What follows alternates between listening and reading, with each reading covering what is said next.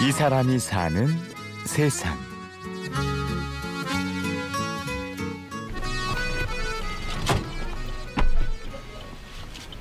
전차량 출발. 어, 지금 현 도로에서 올림픽대로 타고 인천공항으로 출발합니다. 검은 승용차 여러 대가 줄을 지어 강남대로를 달립니다. 선두 차량에서 무전으로 지시를 내리는 여자. 34살의 이용주 씨는 한 보안회사의 경호팀장입니다.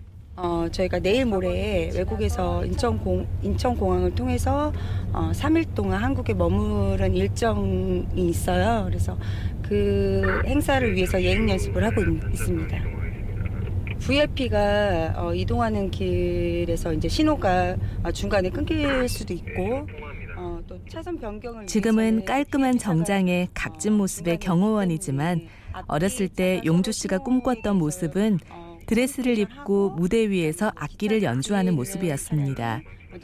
육상 선수 출신인 어머니를 닮아서인지 어렸을 때부터 운동 신경이 남달랐는데요. 하지만 어머니는 딸이 운동보다는 다른 진로로 나갔으면 하는 마음에 음악 공부를 시켰습니다.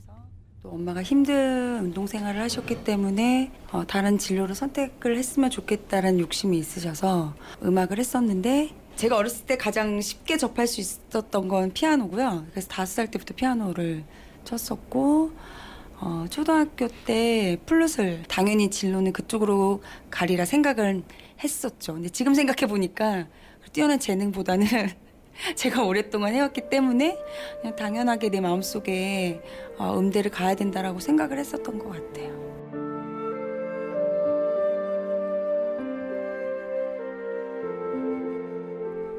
학교를 마치면 늘 악기 레슨을 받는 게 일상이었던 용주 씨.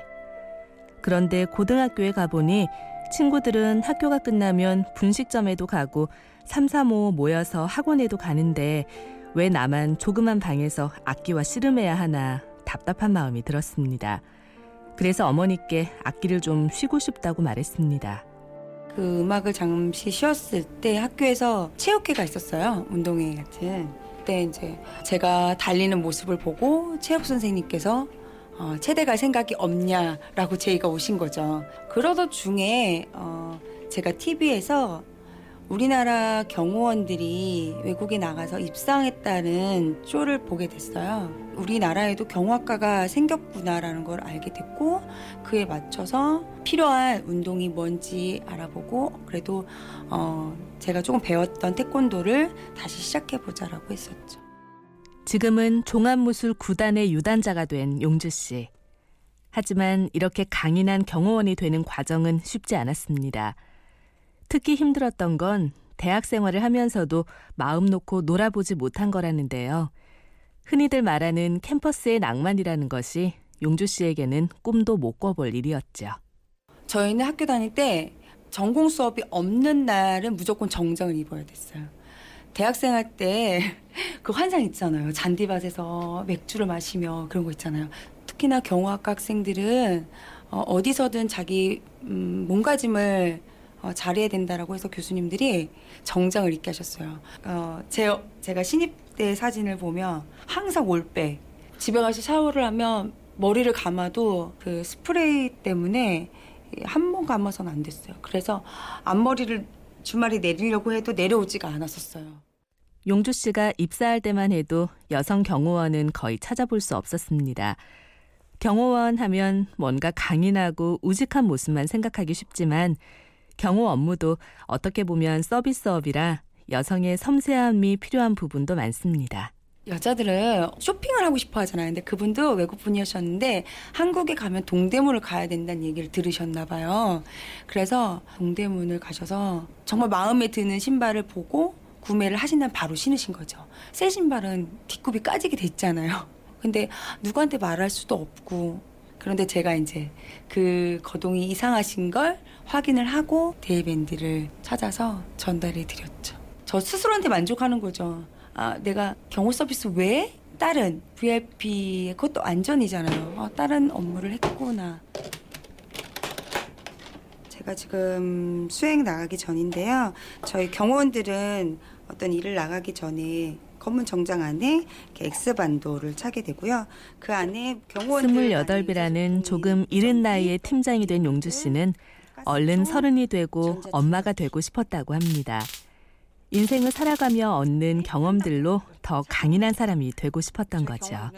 왜냐면 그 나름대로 또 숙제가 있었던 게 너는 이제 결혼을 하면 어, 경호원의 일을 그만둬야 되냐 아니면 보직 변경을 해야 되냐 이런 왜냐면 저희 팀을 거쳐간 여자 선배들이 없었기 때문에 제가 풀어야 되는 숙제였어요.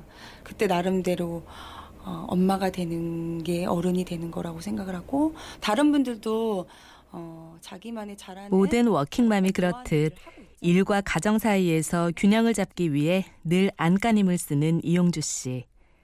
어떤 상황에서도 의료인을 지켜내듯이 용주 씨는 좋아하는 일과 사랑하는 가족, 이 모두를 지켜내고 싶습니다. 아이가 남자아이다 보이니까 경찰차를 보거나 그러면 굉장히 좋아요. 그리고 저희 아이한테 이제 미니카를 주면서 아이가 좋아할 때마다 이거 엄마 회사 차야.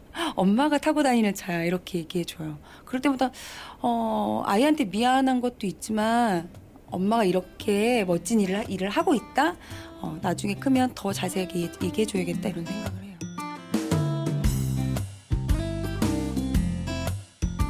이 사람이 사는 세상. 취재 및 구성의 황관우, 연출 최우용, 내레이션 아나운서 류수민이었습니다. 고맙습니다.